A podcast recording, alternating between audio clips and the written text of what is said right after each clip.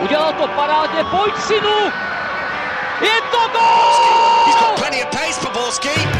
And can he find the finish? Záležitost! Teď to chtělo přijedat Karlovi do běhu. Teď to chtělo o chviličku dřív. Heinz.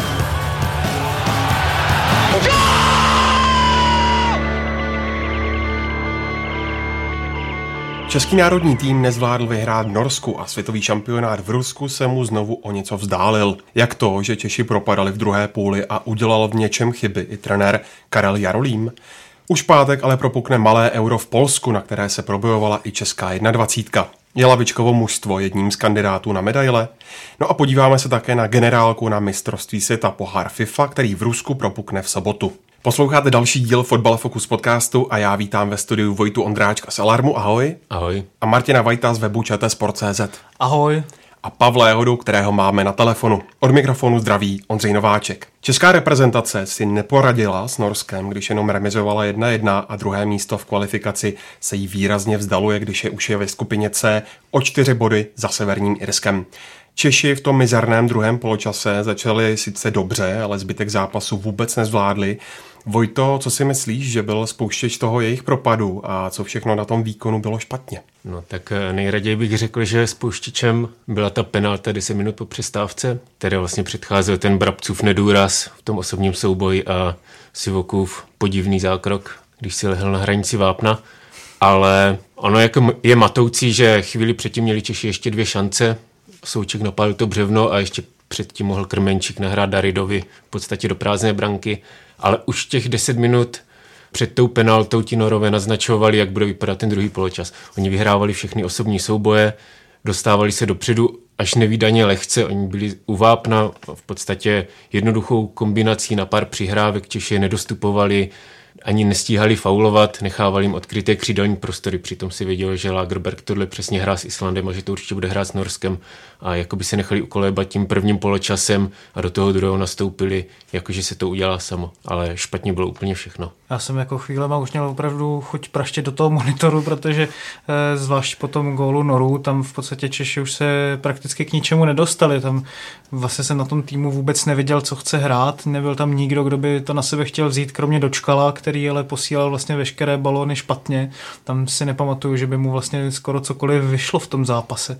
Buď teda byli šíleně unavení, šoupali nohama a tím pádem jako nebyli s tím nic schopni udělat, ale po tom zápase v Belgii si nemyslím, že tohle zrovna byl ten, ten případ, anebo byli vlastně v celých těch 20-30 minut to, té druhé půle v podstatě v závisu toho zápasu, že, že tam nepřicházela žádná změna, ať už od těch hráčů nebo z lavičky, takže to mě teda hodně, hodně zklamalo. Vojta už to nakousl, přišel ten propad eh, toho herního projevu opravdu tak náhle, Martine? Já si myslím, že už v prvním poločase bylo vidět, co asi přijde v tom druhém, protože v podstatě, když si to tak vezmeme, tak český tým v tom zápase odehrál nějakých 25 minut jako dobrý výkon, 15 minut před poločasem, 10 minut po poločase, jinak to byla velká bída. První šanci si Češi vytvořili právě až po té půl hodině v tom prvním poločase, jinak nevěděli, jak na to jít tím postupným útokem.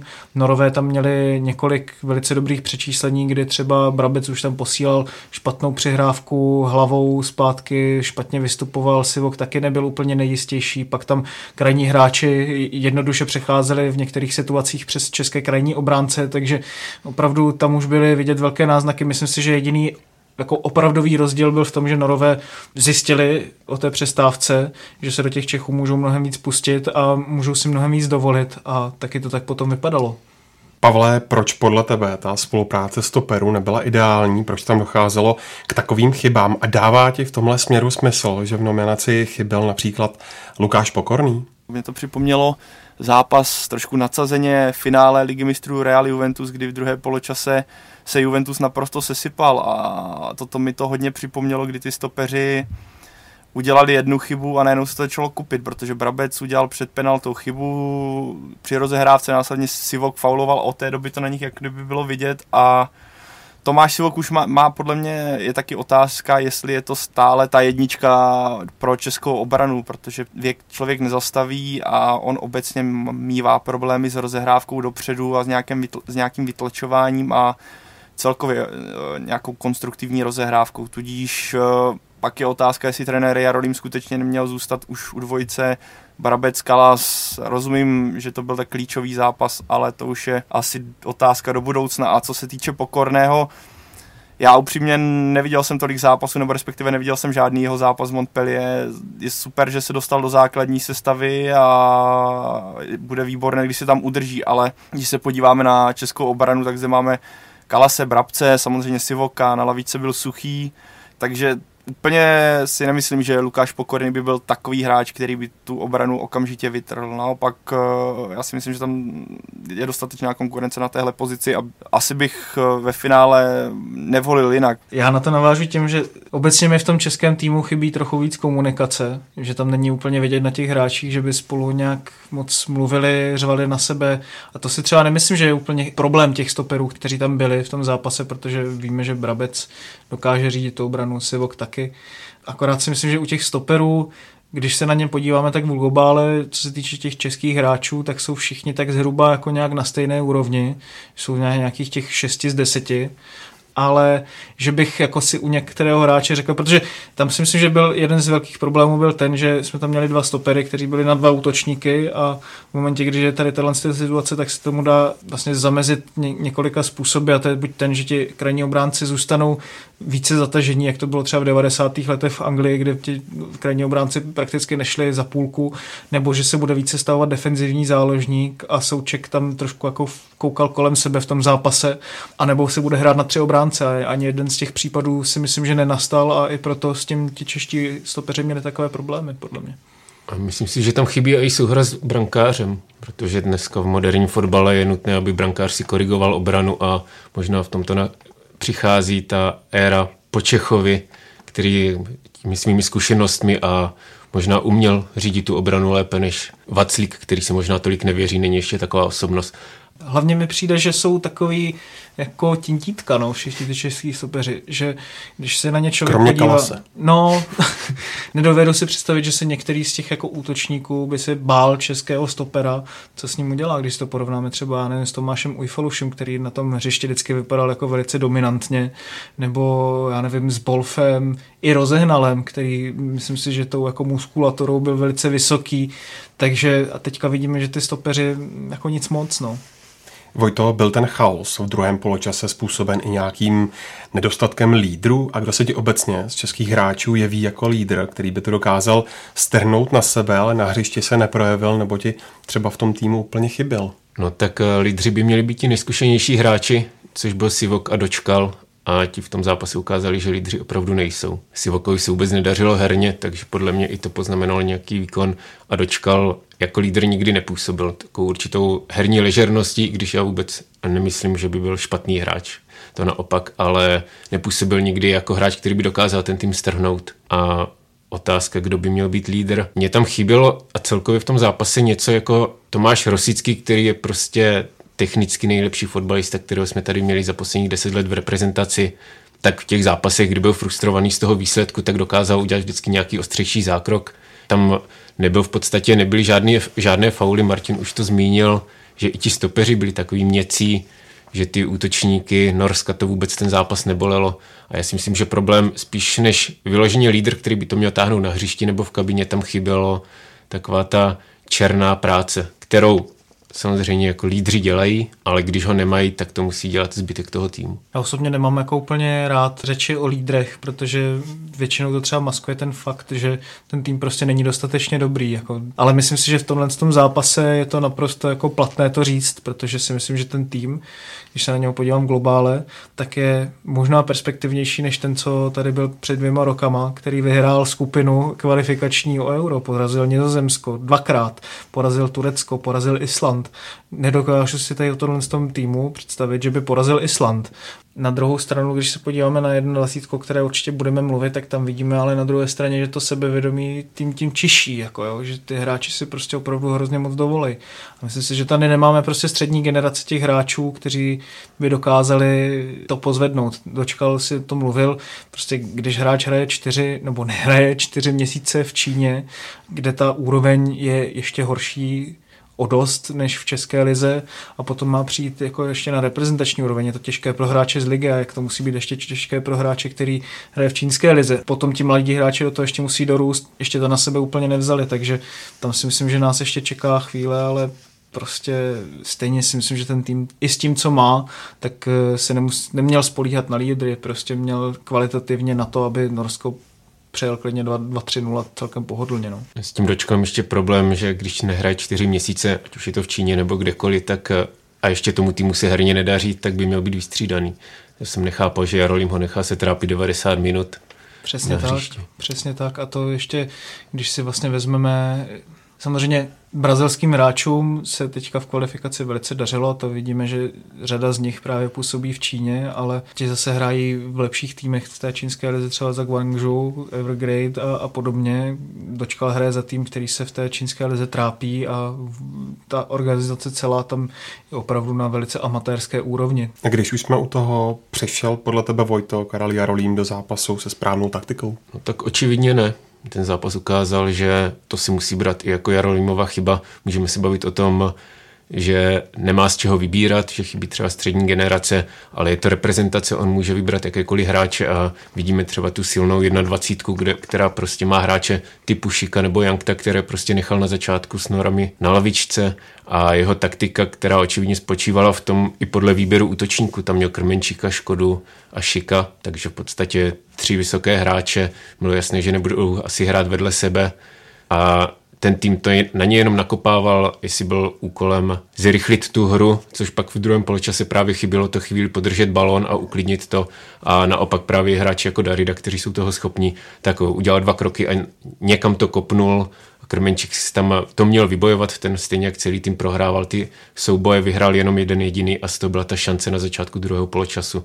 Já si myslím, že ta taktika tady toho typu byla úplně nešťastná. Viděli jsme, že český tým měl velké problémy podržet si míč a podle mě bylo velice paradoxní, když se podíváme na ty Lagerbekovy týmy z minulosti, že tady tenhle ten v podstatě v posledních 15-20 minutách Norové naprosto přehrávali Čechy v tom, že aktivně tvořili hru. A v tomhle směru docela chápu, že se Darida právě snažil podržet ten míč, aby si Češi prostě dokázali oddechnout, a, ale pak e, Darida to posílal zpátky a dočkal to zase posílal dopředu nikam, takže celkově mi tam chyběl nějaký herní plán, já jsem prostě vlastně nevěděl na tom týmu, co chce hrát od začátku. Když držel ten míč, tak to bylo takové plácání se někde kolem středu hřiště a krajní obránci nepřišli mi nějakým způsobem moc výrazní, i když dali gól samozřejmě, ale v tom ostatním průběhu zápasu nedovedu si úplně vybavit jakoby velkou šanci od těch krajních hráčů nebo krajních obránců. Takže když se mám podívat na ty Jarolímovy tahy, tak někdy se třeba po prohraném nebo zremizovaném zápase řeší, jako jestli jeden tah mohl ten trenér udělat líp. Tady prostě se bavíme třeba o třech, o čtyřech výběrech hráčů, výběrech taktiky, které on mohl pokazit, takže tam si myslím, že chápu, že Krmenčíka chtěl tam dát kvůli standardkám Noru, že prostě je v nich silný a že to mohl ubojovat nějakým způsobem, ale mně by právě přišlo logičtější zkusit na začátku Šika, který mnohem více zapadá do toho plánu A, kterým ta reprezentace obecně chce hrát, to znamená čaře na rychlé narážečky, přechody do útoku a, t- a on tam nebyl. Ani Jankto, který vidíme, že prostě má za sebou velice dobrou sezónu. Mohlo se stát, že český tým ukolébala ta, řekněme, sympatická prohra v přípravném zápase s Belgií? Byla to taková pirhová prohra. že ten zápas mohl skončit debaklem, kdyby Belgičani dali hned ze začátku ty obrovské šance Přitom stejně to byla prohra. Já si myslím, že to bylo vlastně to nejhorší, co se mohlo stát. Ten tým prohrál a byl, a byl schopný o tom zápase mluvit, že jsme vlastně byli blízko a že až do posledních vteřin jsme drželi jakousi takousi naději. Možná jsou tím myšleny ty nakopávané míče, ale reálně jsme v té Belgii byli horším týmem. Hra, jako byly tam skvělé momenty, které ukázaly, že, by, že ten tým v budoucnu může být skvělý a hrát otevřenou partii, ale já si myslím, že před tím kvalifikačním zápasem to bylo to nejhorší, co se mohlo stát. Já si spíš trošku myslím, že český tým nedokáže replikovat to, co dokáže v těch přátelských zápasech. Viděli jsme prostě proti Arménii, že hrál velice dobře stěnem dopředu, byl to rychlé přímočare, teď jsme to viděli v Belgii a na druhé straně, když se prostě podíváme na ten výkon proti Azerbajdžánu, Severnímu Irsku, Norsku i doma, to nebylo nic moc a teďka venku, tak najednou jako kdyby jim zdřevěněly nohy všem, jakože prostě nedovedou to nějak přenést do těch soutěžních zápasů, chybí jim tam taková ta lehkost. Pavle, když se podíváme na tu ofenzivní stránku výkonu, co ti v tomhle směru od českého týmu chybělo? Proti Belgii se hodně mluvilo, že ten výkon byl přímočarý, nebo ofenzivně přímočarý, bylo to rychlé. Teďka mi chyběla naprosto, chyběla mi rychlost, chyběla mi jakákoliv odvaha. Často zbytečně hráči, byla ta kombinace strašně pomalá a Norsko, které umělo se zatáhnout dozadu, do toho hlubokého bloku, mělo, nemělo, nemělo víceméně problémy.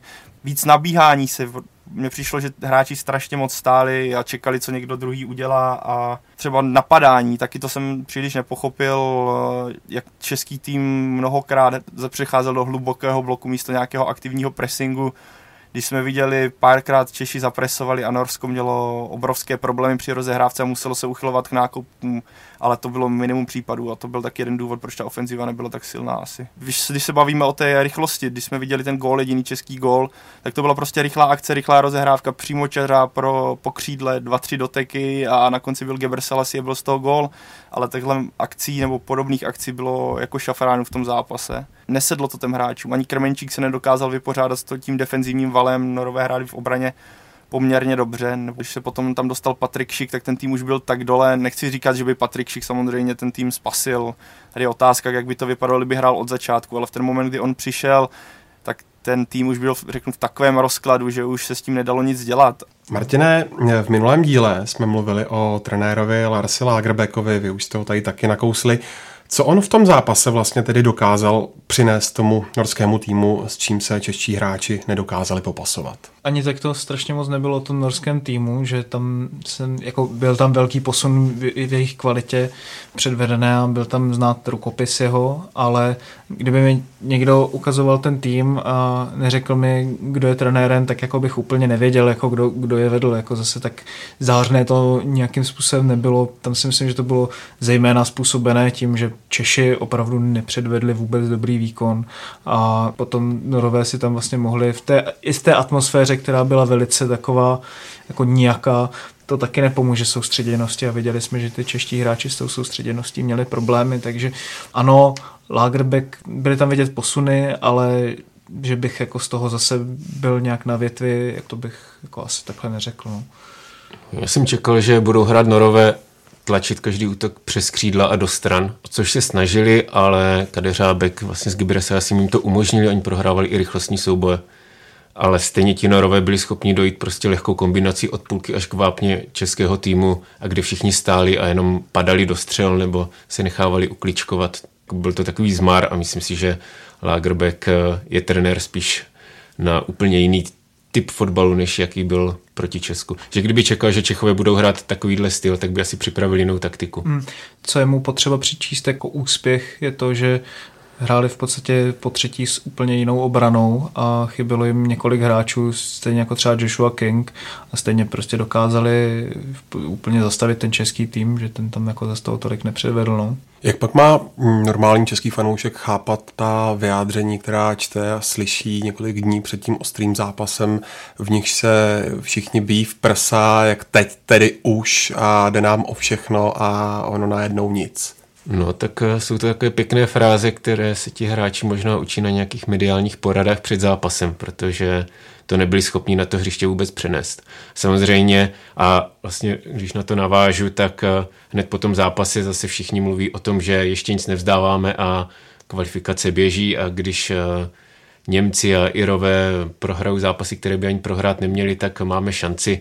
Viděl jsem, že někdo i spočítal, že můžeme celou skupinu vyhrát, kdyby Němci už nic nevyhráli a dělali si legraci právě tady z toho, že to působí opravdu jako nějaká kliše, která odříkají jak kolovrátek ti hráči novinářům, aby je uspokojili a tu veřejnost, ale na tom hřišti to vůbec nebylo vidět. Nebyl jediný hráč, kterého by člověk mohl říct, že bojoval. Když zvážníme, jakou tady máme šanci? I kdybych měl být optimistický, tak je vidím skoro nulově, protože eh, když se podíváme, kde Češi hrají a jaký mají, jaké mají soupeře, tak by museli vyhrát snad úplně všechno, aby si tu reálnou šanci nějak udrželi, včetně nějakého bodování v Německu. Muselo, samozřejmě je tady teoretická možnost, že kdyby prohráli v Německu a pak zbytek zápasu vyhráli, tak je zde stále nějaká teoretická možnost, ale je skutečně malá a pokud eh, nevěřím, že Severní Irové si doma nechají utíct eh, postup. Pro ně bude jednoduché hrát na 0-0 a když se podíváme, jak Česko zvládlo tenhle klíčový zápas v Norsku, kdy potřebovalo vyhrát a Norsku v podstatě o nic nešlo a nezvládlo to, tak si nedokážu představit, že by vyhrálo v Severním Irsku, že by vyhrál v Azerbajdžánu a třeba něco uhrálo s Německem, protože Německo to je přece jenom o pár levelů výš a jak kdokoliv, kdo by s ním získal nějaké body, by bylo obrovské překvapení, takže tam nevidím žádné východisko. Jsem optimistický v tom, že teďka bude hrát 21, tudíž ti kluci eh, uvidíme, jak ten turnaj se povede, ale je možno zabudovat další mladé kluky do toho Ačka, což věřím, že trenér udělá. Samozřejmě už tam je spoustu hráčů, kteří, kteří za Ačko hrají, Jankto, Barák, eh, Šik, ale myslím, že teďka je větší prostor jim dát ještě větší délku působení na hřišti teďka. Já si jenom tom doplním, já si myslím, že minimální skoro až nulovou, protože uh, český tým ještě musí jet do Azerbajdžánu a do severního Irska, s nimi doma remizoval. Věděli jsme, že tam by teoreticky mohli hrát na ty protiútoky, to jim ale nešlo už ani v tom dosavadním průběhu kvalifikace.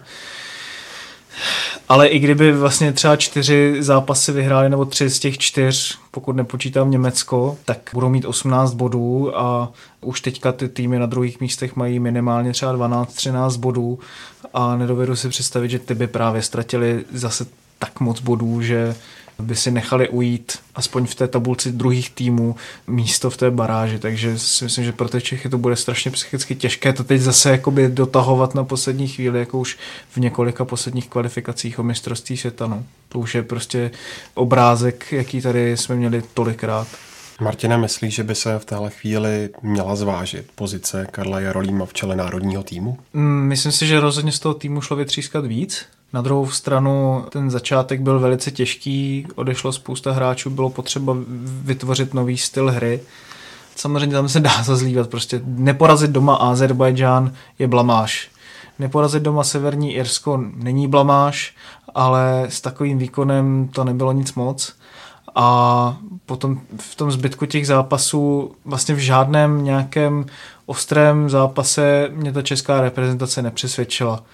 Tudíž je na čase o tom začít uvažovat, ale otázka je taky, kdo o tom bude uvažovat, protože vlastně o reprezentaci se staral Miroslav Pelta prakticky výlučně teď vlastně nevíme, kdo to má úplně v gesci, tady tuhle s tou otázkou. Pak je taky otázka, i kdyby o tom někdo měl uvažovat, jestli bude mít peníze na to Karla Jaralíma vyhodit, protože když jsme slyšeli ty zprávy o tom, že česká reprezentace by si mohla dovolit i nějakého zahraničního trenéra za nějaké celkem velké peníze, tak uvidíme, jak by to bylo možné teď prostě v té finanční situaci, jaké je Fatscher dnes. Takže tím si myslím, že ta otázka rozhodně asi nebude otevřená až, až někdy do konce kvalifikace, ale což vlastně může být klidně do konce roku.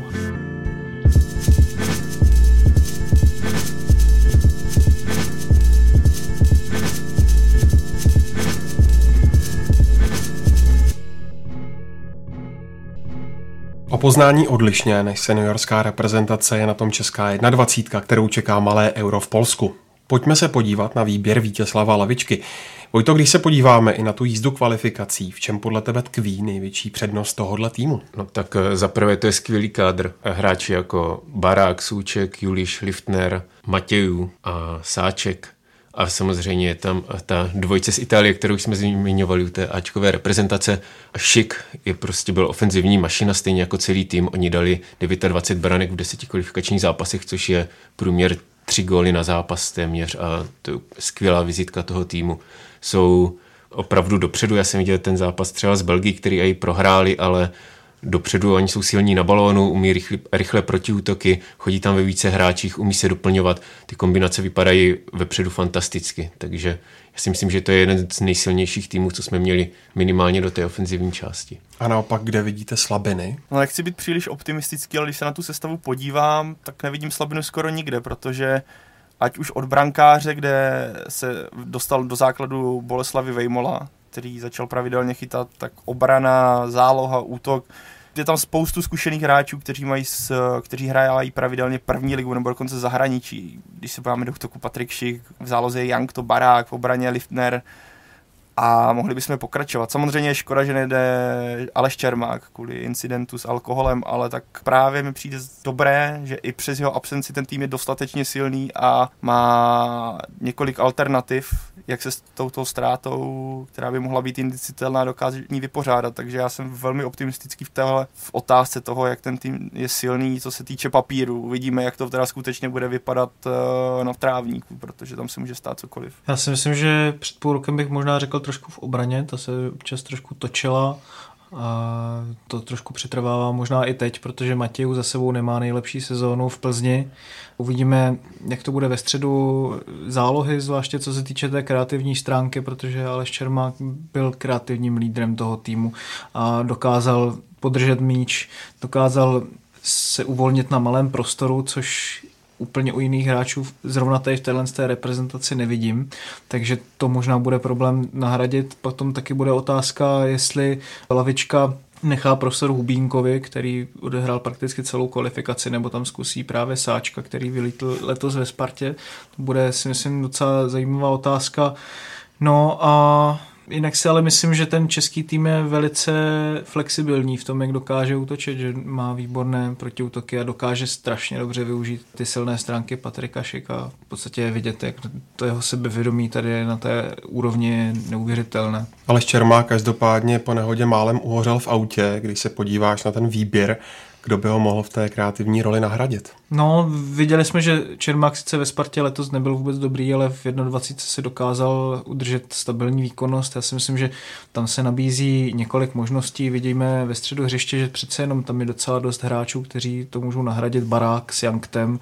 To znamená, že by ta česká reprezentace se spíš mohla soustředit na to, že bude hrát tím takovým tím tahovým způsobem hry, než že to bude víc zkoušet aktivním tvořením hry. To je jedna možnost. Druhá možnost je například zkusit Václava Černého na podhrod, což si myslím, že taky rozhodně není jako možnost k zahození. On je sice samozřejmě eh, hráč primárně na kraji hřiště, ale tady v téhle pozici proč to s ním neskusit aspoň v nějakém přáteláku. Myslím si, že každopádně hráč jako Čermák bude chybět, určitě, protože podobného tam česká reprezentace na tu jeho pozici moc nemá. Obecně je to strašný problém českého fotbalu, ale už jsem říkal, že ta 21 je poměrně flexibilní, takže když si lavička najde způsob, jak to nejvíc vynahradit, tak by to neměl být vlastně problém, protože ta 21 je na to docela zvyklá. A chybí vám tam ještě někdo, kdo by si to místo třeba zasloužil, ale je zraněný a nebo nebyl vybraný? Pokud bych se podíval na další hráče, tak úplně tam není nikdo, kdo bych si eh, na první moment řekl, hele, ten by tam měl být, ten mi tam hodně chybí. Asi ne, asi ne. Já si myslím, že trenér Lavička vybral skutečně to nejsilnější, co teďka česká 21 má a skutečně nevidím jinou alternativu. Já si myslím, že třeba Panák, který hrál v Karviné, tak ten právě má takovou hled kreativitu, že si dokáže poradit na tom malém prostoru a letos předváděl, myslím si, velice dobré výkony v těch zápasech, co jsem mu viděl proti silným soupeřům. Takže možná trošku škoda, že nedostal prostor on, ale jinak vlastně úplně nevidím nějakého hráče. Češi kvalifikací projeli poměrně suverénně. Vojto, je tohle podle tebe kvalitnější výběr než před dvěma lety na domácím euru? To je těžko posoudit, protože ti hráči, co hráli před dvěma roky, tak to byli hráči jako Koubek, Frídek, byl tam Václav Kadlec, byl tam Skalák, takže už ten tým samotný byl prostě silný. A já si myslím, že ten hlavní rozdíl je paradoxně v trenérech, protože když si vzpomeneme na to euro, tam zůstává taková pachuť z toho domácího eura, že dokázali remizovat s Němci, potom rozstříleli Srby a ta nečekaná prohra v podstatě úplně zdány, kdy vedli 1-0 a v druhém poločase odešli herně i fyzicky, že tam ten výkon byl trochu podobný jak Češi s Norama teď.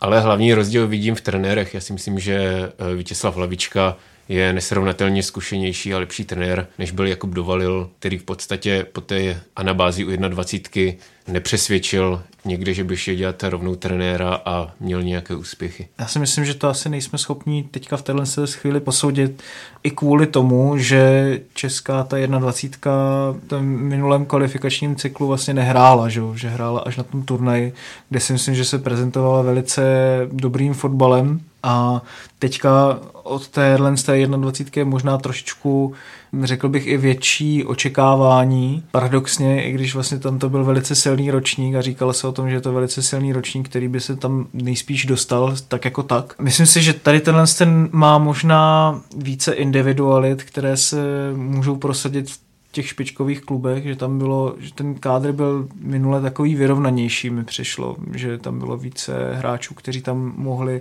zastoupit a vidíme, že v podstatě většina z nich je ligový na standard, ale není to zase nějaká úplná bomba. Kadeřábek je v podstatě jediný, který se chytl v nějakém velice dobrém týmu, jinak jako nikdo moc. Teďka to vidím, že to může být trošku jiný. Tam ta 21 měla větší sílu směrem dozadu, Zatímco tady tenhle to, má obráceně. No. Ale i o tenhle si myslím, že je velice jako vyrovnaná, co se týče toho kádru a že je tam docela dost hráčů, kteří můžou přesvědčit. Ale jestli to bude až jakoby takový rozdíl, to si úplně nemyslím, ale uvidíme. Ještě je problém, nebo rozdíl je samozřejmě v tom, jestli chceme srovnávat ty kádry, co dokážou na tom euru 21, anebo jak si bude dařit pak těm hráčům hmm, samotným budoucnu. No. Asi je jasné, že z toho výběru je už dnes největší hvězdou Patrik Šik, o němž už některá média hovoří jako o hotovém hráči Juventusu. Každopádně jeho agent uvedl, že jasno bude až po samotném euru.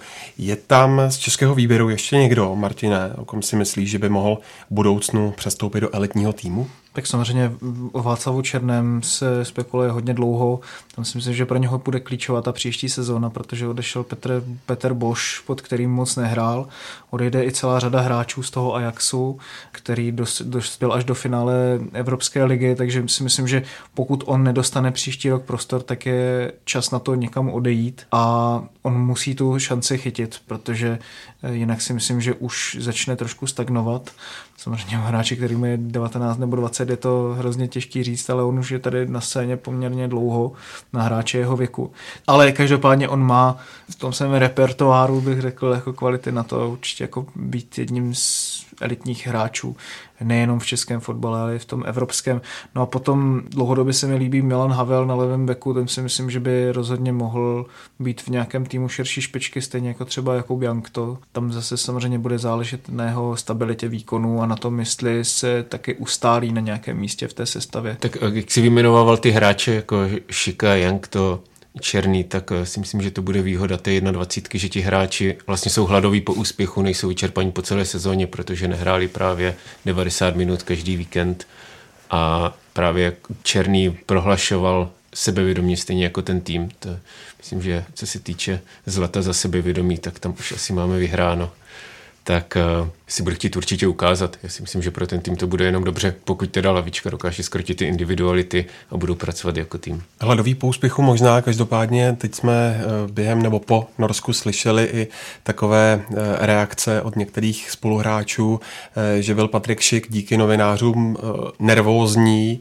kvůli tomu, že je na něm kladen až tak velký tlak. Co si o tom myslíte? Já si myslím, že to poměrně absurdní. No protože si nemyslím, jako nezaznamenal jsem, že by, že by na Patrika Šika měl být nějaký enormní tlak. To je něco, s čím se prostě on bude muset poprat do budoucna. No, no mě to připomíná jiného českého reprezentanta, který si stěžoval na české novináře a to byl Milan Baroš který to měl úplně naopak, že tam nebyly žádná pozitivní očekávání, ale v závěru jeho reprezentační kariéry byl pod neustálou kritikou a stěžoval si na to, že ten tlak je nepříjemný a že mu svazuje nohy a že na něho pískají fanoušci. Takže mně přijde trochu absurdní, že si hráč stěžuje na to, že vlastně v podstatě fanoušci i novináři ho vzývají a těší se na to, co předvede. Já myslím si, že pokud chce jít do Juventusu Turín, tak mu nezbyde nic jiného, než se s tím srovnat. A myslíte si, že v té příští sezóně už by se Šik v tom Juventusu mohl prosazovat a nebo by pro něj bylo lepší kdyby někde zůstal na hostování, ať už v Janově, anebo někde jinde. Ať už to bude Juventus nebo Sampdoria, kde bude zůstávat, bylo by výborné, kdyby hrával, alespoň nějak pravidelným způsobem. Nemusí samozřejmě být pořád na hřišti, ale aby hrával.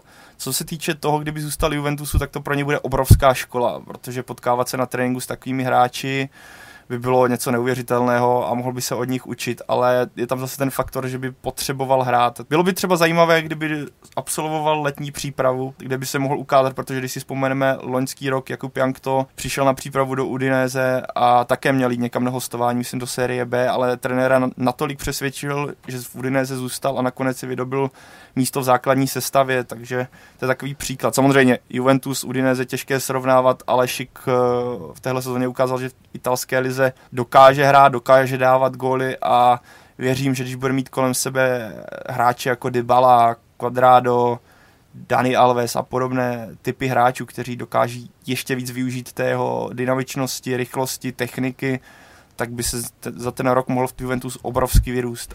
Myslel jsem si, že by bylo lepší, kdyby zůstal ještě na tom hostování dlouho. A jsem se jakoby nad tím trošku zamyslel a přijde mi, že by možná pro něho bylo lepší, kdyby už zkusil to v tom Juventusu, protože v té Sampdory v podstatě tam nebude mít co komu dokazovat, protože už bude mít ten přestup jako jistý. A on prokázal za svou kariéru zatím, že vždycky se s těma skokama dokáže popasovat a v podstatě by tam v tom Juventusu měl velice podobnou roli, jak po teďka má v Sampdory, to znamená nic zase tak zásadního se od něho nečeká, může nastoupit na těch 20-30 minut na konci zápasu, kde prostě může něco vymyslet, že to ne, nebude na něm úplně stát a myslím si, že pro ten jeho vývoj v té příští sezóně by tady tohle to mohlo být důležitý, že on už se s tím zžije a z té psychické stránky si myslím, že tohle by vlastně pro něho mohlo být jakoby dobrý. No. Samozřejmě, co se týče tréninku a úrovně tréninku, to, o tom se vůbec nemusíme bavit. No hlavně na podzim bude hrát Juventus spoustu soutěží, zároveň ligu mistrů, takže tam ta šance do něčeho zasáhnout je velká a když se mu nebude dařit v Sampdory, tak samozřejmě jako hráč na hostování, kterého už potom jako dál neprodají, tak rychleji odsunou na lavičku nebo klidně jako do B týmu, protože nemají důvod se s ním nějak dál vyplat. A já si myslím, že lepší do Juventusu a zkusit tam tu podzimní část a potom by když tak šel na jaro na hostování, ale a můžou přijít zranění, Gain už taky není nejmladší, Mančukič taky ne, v podstatě Šik tam když tam bude úspěch dostat se na lavičku a pak ta šance je obrovská. Českou reprezentaci každopádně na Euro čeká skupina smrti, za které do semifinále postoupí přímo jen ten nejlepší a potom nejlepší druhý tým ze tří skupin. Hlavním favoritem skupiny asi bude Německo. Co soudíš o e, tomhle výběru Stefana Kunce Vojto? Vyloupnou se z něj nové superhvězdy německého i světového fotbalu? No, já myslím, že už tam některé jsou že Max Meyer ze Schalke je hráč, který hraje několik sezon Bundesligu a je to vlastně důležitý záložník, už hrál na tom Euru před dvěma roky, takže na něm to bude stát a to je hráč, kterého by ostatní týmy brali určitě co jsou v té finálové části na dvacítky, určitě také. A jinak Němci jsou silný ofenzivní tým, mají tam Gnabryho, takovou malou Wengerovu prohru, který ho pustil z Arsenálu dobrém a teď odchází do Bayernu Mnichov. V té defenzivní části tam mají hráče Jonathan Tach, ten odehrál už tři zápasy za Ačko, což bavíme se o Německu, to jsou mistři světa. Takže to o něčem vypovídá a ten tým bude obrovsky silný do ofenzívy. Já si myslím, že to maličko slabší tým, než byl na tom milném euru. Otázka je taky trenéra Štefana Kunce, který, co jsem se na to díval, tak eh, v seniorském fotbalu nebo vůbec má odtrénováno jenom půl sezóny v Alenu, roka půl předtím, než tam přišel Franz Straka, takže jinak dělal vlastně v nějakém klubovém vedení třeba šéfa nějakého mládežnického vývoje a podobně, takže, ale Němci tou kvalifikací projeli naprosto suverénně a samozřejmě jsou turnajové mužstvo, takže budou velice silní podle mě. Těžkým soupeřem budou ale také Italové s Domarumou, Rugánem, Bernardeským nebo Gagliardínem. Svědčí tenhle výběr o tom, Martine, že Italové znovu dokáží produkovat hráče světového kalibru? Myslím si, že stejně jako na tom týmu v roce 2015 je tam znát, že Italové Italové už v té produkci mladý, mladých hráčů jdou nahoru a z těch hráčů jako čiší větší perspektiva, než třeba, která je tam teďka u té střední generace. Ale na druhou stranu ti hráči z před dvou let, o nich se mluvilo jako o budoucích hvězdách e, italského fotbalu a chytl se prakticky v podstatě jenom Andrea Belotti z Turína, který letos nastřelil nějakých 20 nebo 30 gólů a vlastně nikdo z těch hráčů předtím dneska není nějakým tahounem nějakého velkého týmu. To, to teďka je trošku jiné, tam Donnarumma, který pravidelně chytá od AC Milan už od svých 16. Lokateli dostává eh, příležitost Jisté, co se týče té týmové stránky, tak tam si myslím, že oni minule docela zaostali na tom euru. Letos by to mohlo být lepší i proto, že tam mají několik hráčů z Atalanty, která dávala velký prostor mladých, mladým hráčům a znovu je tam vlastně letos Rugani i Berardi jako v tom minulém výběru. Gagliardini a Bernadesky jsou stabilními hráči v sérii A, takže tam si myslím, že italský výběr, pokud se na tom turnaji potká s formou a bude hrát týmově, tak eh, by mohlo jít hodně daleko. Podívejme se ještě na třetího soupeře českého týmu ve skupině, a to Dánsko, které je také známé velice dobrou výchovou hráčů v posledních letech. Pavle, koho bys z toho týmu vypíchl a myslíš, že půjde podle jmen o největšího outsidera skupiny? Tak pokud se podíváme podle men, tak skutečně eh, tam není příliš velkých hvězd, je tam většina hráčů, kteří působí v dánské lize, takže nejsou úplně nějak světově známí, ale to je zase na druhou stranu, český tým má taky spoustu hráčů, kteří hrávají domácí soutěž, a bavíme se o nich jako o velmi nadějných. Ale překvapilo mě, že nehraje, eh, nejede Sisto, který hrává za Celtu a už byl na tom minulém turnaji a je výborný, je to obrovský talent. Ale pokud se podíváme na to sestavy, tak je tam eh, Markus Ingvarcen, který byl tahun v kvalifikaci, dával spoustu gólů a Norcielandu dal 23 gólů v téhle sezóně. A je tam ještě Mikkel Delund, který je obrovský talent, nebo obrovský talent, velký talent dánského fotbalu a je nominovaný i na cenu Golden Boy což je cena pro nejlepšího hráče světa do 21 let nebo Evropy, přesně teďka nevím.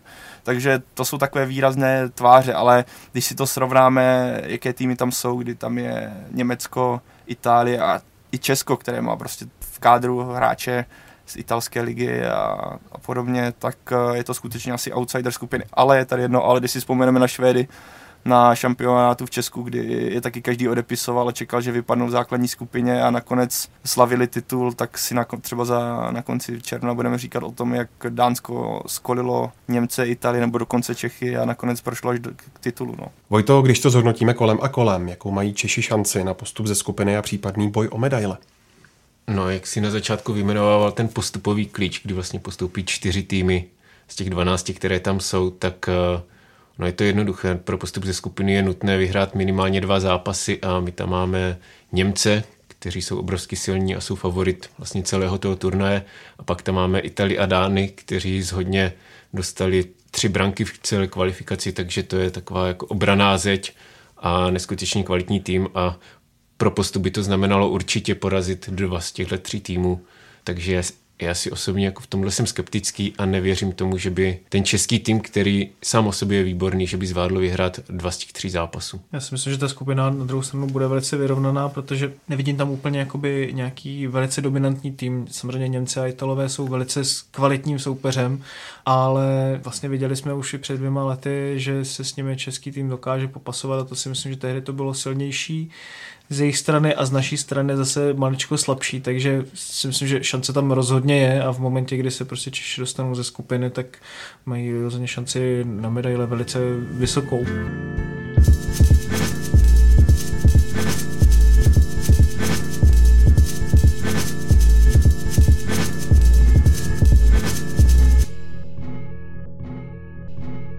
Podívejme se teď na ostatní týmy na Euro. Ve skupině A máme vedle sebe Anglii, domácí Polsko, Slováky a obhájce titulu Švédsko.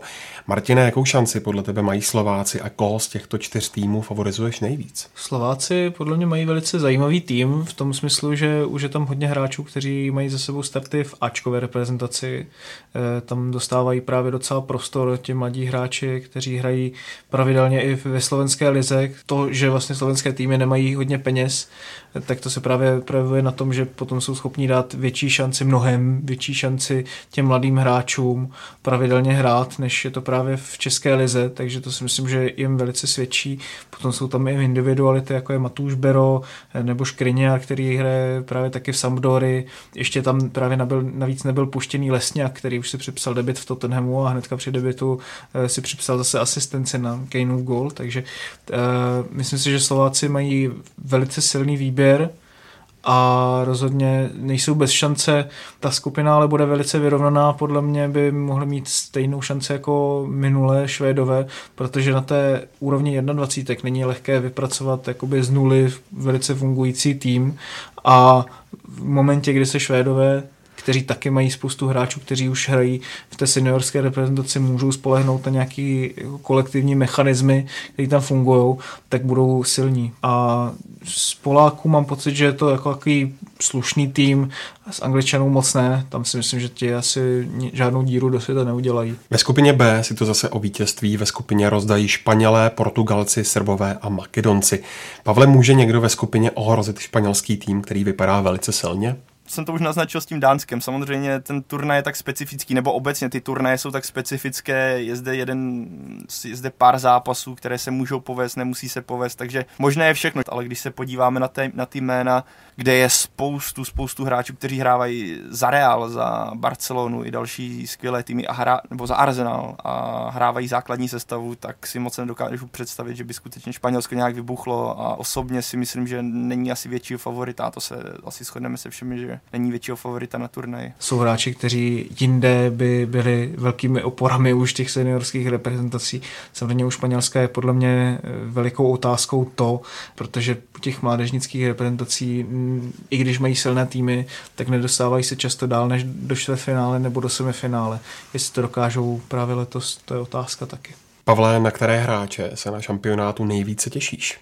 No co se týče toho Španělska, o kterém už jsem mluvil, tak uh, stačí vyjmenovat Marco Ansenchio z Realu Madrid, který podstatě dával gól ve finále ligy mistrů. Je tam Hector Bellerin, pravý obránce Arsenalu, kterého má zájem eminentní Barcelona, jeden z nejlepších pravých obránců světa. Gerald Delafu, ten se bude vracet určitě, nebo pravděpodobně se vrátí do Barcelony, ale táhl teďka AC Milan. A co se týče ještě Španělů, tak je Saul, který táhl Atletika, ale nemusíme se zastavit u španělské, tam Renato Sanchez, součást sestavy Portugalska, která vyhrála minulý rok mistrovství Evropy a máme tam Donnarummu z Itálie, tedy nový Gigi Buffon a Denise Suarez, Dominika Berardiho a Serge Gnabryho. Je tam spoustu zajímavých jmen, na které se fanoušci mohou těšit, protože když to srovnám dva roky zpátky, kdy tam byl Harry Kane a podobně, tak tenhle turnaj mi přijde, nebo letos mi přijde, že tam se ještě větší jména, ještě zajímavější hráči a skutečně fanoušci se mají na co těšit. Jedno mistrovství začíná, druhé ale už skončilo a to mistrovství světa do 20 let, kde si angličané zajistili první vítězství na světovém šampionátu v jakékoliv věkové kategorii od roku 1966. Martiné, naznačuje to podle tebe, že se angličané mohou těšit na novou zlatou generaci? Ty jsi to tady před chvílí tak trochu hanil, tu 21. No, já si myslím, že u té 20 je to hodně jiné, protože samozřejmě u hráčů, kterým je teprve teďka 19-20, tam se nedá úplně ještě předvídat, jak se chytnou na té nejvyšší úrovni. To vždycky bývá velký krok, ale když se podíváme na ty poslední vítěze, jak jsem se na to koukal, eh, těch týmů do 20 let, tak tam vždycky je třeba 3 až 5 hráčů, kteří jsou prostě naprostými hvězdami eh, v těch nejlepších týmech světového ranku, takže si myslím, že třeba jméno jako Solanke, Ožo nebo Walker, Walker Peters nebo rozhodně i ostatní, tak mohli, mohlo by někdo z nich vylítnout a udělat velice dobrý dojem. Samozřejmě víme, jak probíhá hype u anglických mladých hráčů, takže eh, samozřejmě teďka o tom Class of 2017 bude asi to hodně, ale vidíme, že to není náhoda, protože angličané už v podstatě tadyhle se věková generace už vyhrála mistrovství Evropy do 17 let, takže si myslím, že individuálně i týmově je velice silná, takže Uvidíme, co z toho vyroste. Já jsem poměrně optimistický. No já bych připomněl, že mistrovství do 20 let je taková zvláštní soutěž, tam bychom z toho potom mohli usuzovat, že Venezuela bude za pár let hrát mezi dospělými prim a stačí připomenout, to myslím, teď to bylo o tom mistrovství světa 10 let, kdy tam byli čeští hráči a myslím, kromě Marka Suchého, co teď seděl na lavičce, nikdo neví ani kde ti ostatní skoro jsou, takže je to taková zvláštní kategorie, kde ten turnajový úspěch je tam výsledek dost často takového týmového výkonu, anebo naopak týmu, který funguje kolem jedné hvězdy, jako to měla Venezuela hmm. s Peňarou. Kromě malého eura je ale za dveřmi také konfederační pohár FIFA, který vždy slouží jako taková generálka před mistrovstvím světa. Tentokrát ho bude pořádat Rusko, které je i mezi osmi týmy na šampionátu vedle Portugalska, Německa, Chile, Mexika, Nového Zélandu, Kamerunu a Austrálie. Před čtyřmi lety jsme se v Brazílii dočkali skvělého turnaje, na který přijeli týmy v plné síle. Vojto, dá se letos po herní stránce očekávat něco obdobného? Tak eh, když se podíváme na soupisky některých týmů, jako jsou třeba mistři světa z Německa, tak uh, úplná show to asi nebude protože za Němce, kdo nás skoro napadne z A týmu, tak ten tam není. Neuer, Ezil, Hummels, Miller, chybí tam vlastně řada hráčů. Hlavním tahunem tam má být Draxler, který vlastně nikdy nehrál jako tak zásadní roli, takže Německo postavilo takový B tým na druhou stranu, ale Portugalsko jede prostě s Cristianem Ronaldem, Chile tam bude mít eh, Sancheze a Mexiko, tam uvidíme teda, jestli Chicarito v Bayeru Leverkusen bude hrát tak dobře, jako hrával dřív a ukáže se, ale minimálně tyhle tři týmy, na ty se těším. S tou Brazílií ještě to srovnání bych doplnil, že samozřejmě ten turnaj udělal z velké části Brazilci sami, kteří měli výborný tým, všichni to pojeli jako generálku na mistrovství světa, ta atmosféra byla skvělá, ten tým hrál perfektně. Tady je domácí tým Rusko, které má poskládaný celý tým z ruských hráčů z ruské ligy. Nemají žádnou superhvězdu, protože Zagojev, který je jediný taky nejznámější, asi nejlepší z toho týmu, je zraněný, ten hrát nebude. A Rusové nehrajou kvalifikaci, takže si vyzkouší, co je čeká za rok na tom domácím šampionátu, ale já bych od nich nic velkého nečekal, asi tak jako od Austrálu a Nového Zélandu. Ale ty tři týmy, Mexiko, Portugalsko a Chile, tak eh, to si myslím, že předvedou něco zajímavého. Jenom bych k tomu doplnil jedinou věc. Myslím si, že Němci se budou chtít poučit z toho příkladu Španělů, kteří jeli prakticky na úplně každý šampionát ve stejné sestavě a pokud byli třeba na tom mistrovství za 2014 strašně vyhořelí a bylo to i způsobeno i tím, že kromě těch jako 60 zápasů za sezónu právě na ten konfederační pohár do Brazílie a ty hráči, kteří už byli tak trošku přestálí nebo začínali být přestálí, se tam jako ještě víc unavili, tak neměli pořádnou přestávku potom. Hovořili jsme o tom, že pohár FIFA je pro Rusko generálkou před světovým šampionátem. Jak se na něj země připravuje a těší, Martina? No, já myslím, že se netěší prakticky ani na to mistrovství světa, podle já nevím, počtu prodaných lístků. Samozřejmě nakonec tam asi bude hodně lidí určitě, ale... Jako v celém Rusku. no, ale zvlášť ten pohár FIFA, tak ten moc velký zájem teda negeneruje. Vidíme obrovské problémy se stadionem v Zenitu, který slouží jako takový příklad toho, jakým způsobem se k tomu mistrovství světa v Rusku přistupuje, protože to je stadion, který má být snad desetkrát dražší než nejdražší stadion na světě doposavať a nejsou tam schopní jakoby furt to dostavět, už to staví třeba nějakých deset let, pořád jsou tam nějaké stavební problémy, málem jim snad propadla střecha, pokud se nemýlim, nejsou tam schopní jakoby udělat pořádně trávník, takže už několikrát se vlastně odkládal ten příchod Zenitu na ten stadion a vlastně co se týče toho ruského týmu, tak tam není moc velké očekávání od toho, jako, co, co tam oni předvedou. Uh, odešel, myslím, trenér Slucký, teď bude trénovat Hal, pokud se nemýlim, uvidíme dost poloprázdné stadiony a takový jako turnaj typu olympiády nebo něco podobného. No. A kdyby tam hrála Anglie na tom konfederačním poháru teďka, tak bych řekl, že to bude ještě dobrá zkouška pro bezpečnost fanoušku, protože eh, ty zprávy, které chodí o tom, jak jsou ruští fanoušci natěšení na ten šampionát. A konec konců po minulém euru. A po minulém euru, kde předvedli a berou to jako takový bombónek před tím, co chystají doma, tak eh, si myslím, že se máme na co těšit a jsem zvědavý, jak se s tím poperou ruské bezpečnostní složky, které no, normálně v Lize vlastně eh, rasismus na stadionech i násilí přímo na stadionech jako téměř nepotlačuje. V dokumentu BBC, který se věnoval právě eh, těm chuligánům, kteří byli v Rusku a u kterých ukázali napojení i prostě až téměř k Putinovi, tak tam právě reportér anglický dělal rozhovory prostě s těmi fanoušky a těmi chuligány a oni říkali, že vlastně pro ně jsou největším vzorem angličtí fanoušci a rowdy ze 70. a 80. let a v podstatě se jim chtějí odvděčit za to, že je naučili, jak být násilní a jak spojit prostě násilí s fotbalem tím, že nejvíce těší na anglické fanoušky. Tak to je z dnešního Fotbal Focus podcastu vše. Děkuji vám kluci za účast a vám posluchačům, že jste doposlouchali až do konce. Zároveň připomínáme, že mistrovství Evropy do 21 let i pohár FIFA můžete sledovat na ČT Sport i webu čtsport.cz, který nabídne i exkluzivní přenosy z obou šampionátů. Všechny naše podcasty naleznete na stránkách čtsport.cz a také na Soundcloudu, v iTunes i dalších podcastových aplikacích, kde se můžete přihlásit k odběru a jako vždy budeme rádi také za vaše připomínky, komentáře i doporučení. Mějte se pěkně a za týden zase naslyšenou.